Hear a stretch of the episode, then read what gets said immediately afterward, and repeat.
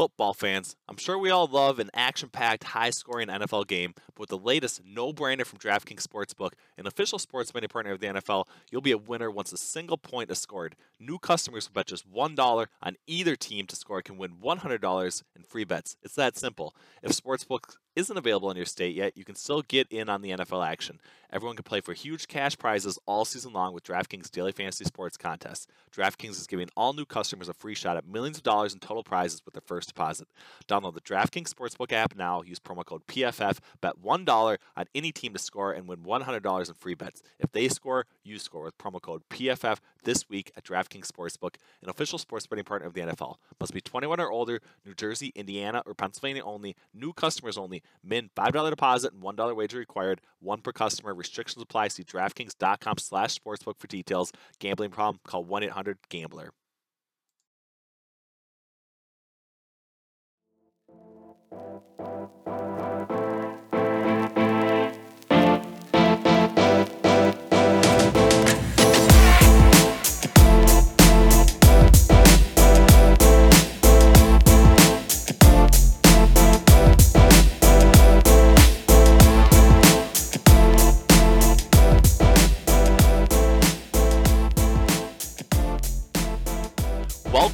The Monday Night Football edition of the PFF Betting Podcast. We got Seahawks Washington football team. Uh, some interesting numbers on the spread and total. But first, Kevin, I got to get what is your strongest take heading out of Week 12 here?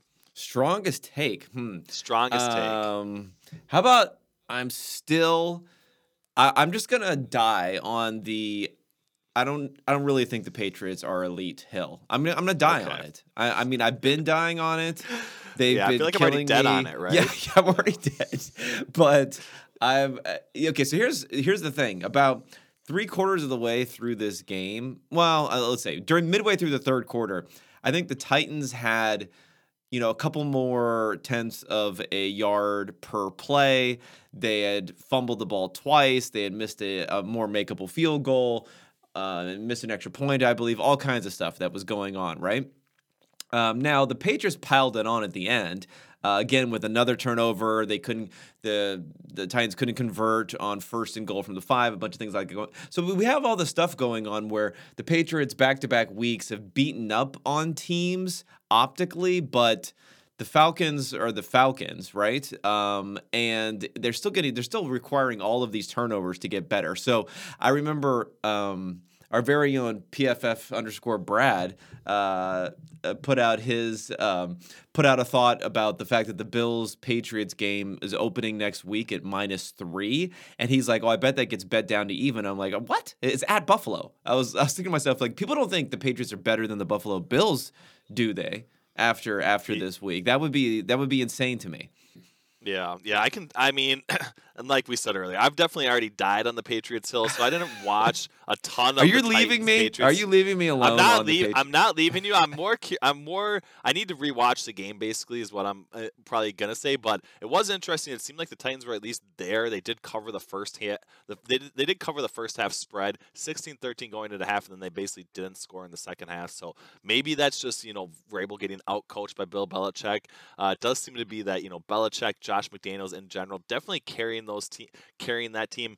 I don't know if I, you know, obviously necessarily buy into them being any sort of legitimate contender in the AFC, um, but I guess that's probably the hill that I'm going to die on. But they have looked good so far, and they're definitely good at beating up on vulnerable or poor teams. I will definitely say that. I'm much. Never. So, I'm, we'll. I'm just gonna. I I have to ride this out. This is like I'm far ride- I mean- beyond L taking. Like you can take an Yeah. L at, at a certain stage. I've I've ridden way past that, so I gotta just ride this out and just just maybe just go into pure delusion. Maybe I'll just have to. Yep. Maybe they'll drive me off the edge, Patriots. So Well, this is this is your chance. Yeah, de- definitely. We are going down with this ship. But talking about maybe taking the L or not taking the L, we got Seahawks Washington football team on Monday Night Football. Minus one spread for Washington, 46 and a half point total. And I got to ask you, Kevin, I know we've been. Uh, we've been back and forth on Russell Wilson a little bit, especially from your perspective. What do you think this line would be if you weren't now kind of, you know, forced to try and convince people that maybe Russell Wilson is a little bit underrated again somehow? Like, what do you think this line would be if Russell Wilson was playing uh, peak Russell Wilson, where he's vastly overrated by uh, the betting public and maybe general public. Oh, I don't know. I mean, I think it would be at least three in the direction of the Seahawks. I mean, the thing that's Seahawks. happened though in Okay, uh, on the other side of the equation, I think we know the Seahawks stuff. And the Seahawks defense, I was looking, I thought they had been better than what they had been. I was looking at some of the numbers. Actually haven't been that they actually haven't been that hot, but they're not god awful like they were to start last season where Russ was really carrying them when he was playing so well. Um, so you combine that with the fact that Washington defense has been has been really really bad. They've been one of the worst defenses in the NFL. And what's carried Washington the last 2 weeks is the fact that everyone's favorite, uh, the NFL's sweetheart, uh, Taylor Heinicke, has been converting third downs and fourth downs like a madman, and Right. they've really just cranked that up big time. I mean, he's been playing well. You know, I, I don't want to take anything away from him, that sort of thing. But prior to that game, they were they were pretty negative offensively on late down and conversions, and they've flipped that around and flipped the script on everyone these last couple of weeks. So I think that's part of it too. I think people are warming on uh, Washington. And let's face it, like everyone's in the playoff hunt in the AFC, other than the Seahawks, I guess. Everyone's in the in the playoff hunt, including the Washington football team after the last couple of weeks. Yeah, definitely. I agree with you. And I think, you know, a little bit of unsustainable play from Taylor Heinicke. Obviously, it is a feel good story, but uh, I think we could see a little bit of a correction here on Monday night. So do you lean in the Seahawks direction at plus one, or are you uh, staying away basically from the spread and total in this game? I mean, I, I do lean, although you know, one like wh- what is I, I hate I hate you know something where you just have that you're kind of between the threes there and you're hanging out in no man's land. But no, I do lean in their direction. I just feel like if you figure the the football team does not have a defensive advantage. Uh, Tyler Lockett, DK Metcalf are healthy. Russell Right. Wilson is supposedly healthy, although he did this whole thing where he said that his finger was injured, but then he said his finger wasn't bothering him, but and then he also followed that up immediately with, "But I don't make any excuses." So does that mean it is bothering you? Like that kind of sounds like something someone is that an excuse? that's like an excuse, right? Like that's like a low Yeah. key excuse. It's like a backhanded excuse. Um, so anyway, so I don't think anything's bothering. I think it's he's had rough stretches before in his career, right? Um, so you figure all those things are in place. Taylor Heinicke versus Russell Wilson. Like, how could they not be favored to win this game? I don't care if it's in Washington or not. Right, right, definitely. I agree with you. I mean, that's that's basically what it comes down to, right? Like right now, Russell Wilson is not favored against the Taylor Heinicke led Washington team that has been kind of miserable uh, defensively. Uh, They might Yeah. be getting a little bit better, but they were supposed to be what this top five unit, especially along you know the front seven defense line, being able to generate pressure, and they just haven't been able to do that whatsoever. So I'm not really seeing uh, you know the line movement in Washington's favor. I definitely agree with you. I do think uh, it's Seattle or bust on this Monday Night Football matchup, but thankfully. We also have player props. We also have showdown slate. So I know, uh, you know, PFF's betting tool. We do have a little bit of value on some Seattle overs. We like both Tyler Lockett over 5.5 receptions plus 106 price. We also like DK Metcalf over 5.5 receptions plus 124 price. Out of those two, is there one that you are more inclined uh, to like toward the over? And in saying that, uh, how would you approach basically the, both those guys from a showdown showdown perspective? Yeah, I mean, this is not the most uh, scientific approach here, but I feel like if I was going to blindly do anything, it would always lean towards my man Tyler Lockett, who's not going to get the hype that that DK is going to get.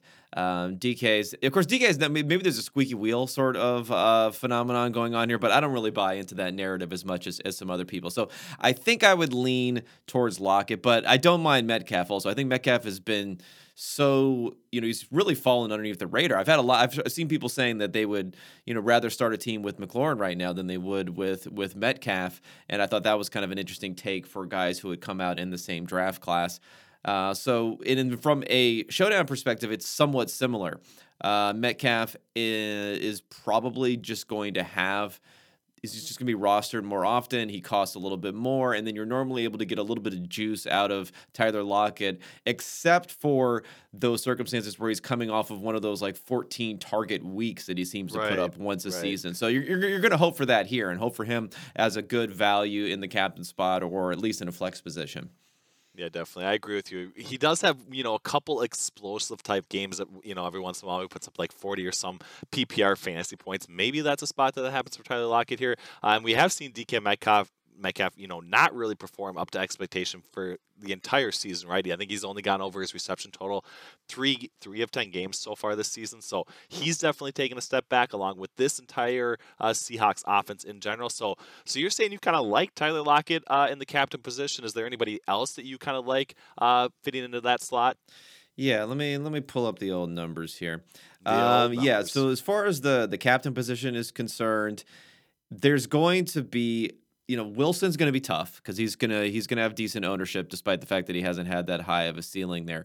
Uh, I mean Terry McLaurin, who we mentioned, I have a little bit of a positive value on him. I have a little bit of a positive value on Antonio Gibson, who could be could fall a little bit under the radar now that there's the assumption that he's completely given away the passing down duties to JD McKissic, which he kind of has, and Jaret Patterson is starting to squeeze him too. So I'm hoping you would hope for that. You'd hope for a circumstance where his he's going to be rostered much less than what he has been in previous weeks, but yet he has by far the highest touchdown potential for those guys. So I think both of those guys are interesting, and I'm digging down a bit further. Um, I mean, for a long shot type of guy like DeeJay Dallas, with the fact that Travis Homer is out, uh, Rashad Penny is out, Chris Carson is still out and Alex Collins is probably going to soak up most of the interest here. And maybe Dallas, you just don't know how they're going to split out that backfield. Maybe you'll be a little bit more involved and especially involved in the passing game there with Travis Homer out.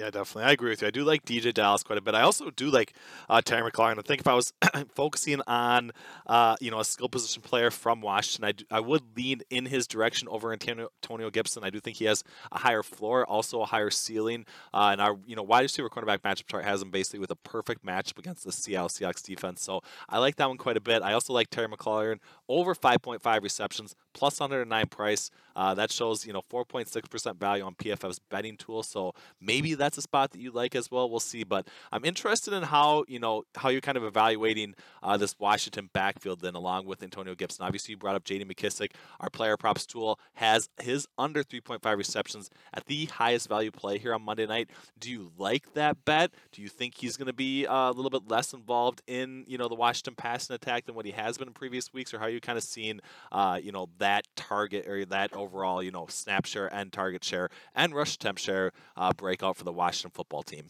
Well, it's weird because as I mentioned, it is becoming more of a three-headed backfield where that hadn't been the yeah. case in the past.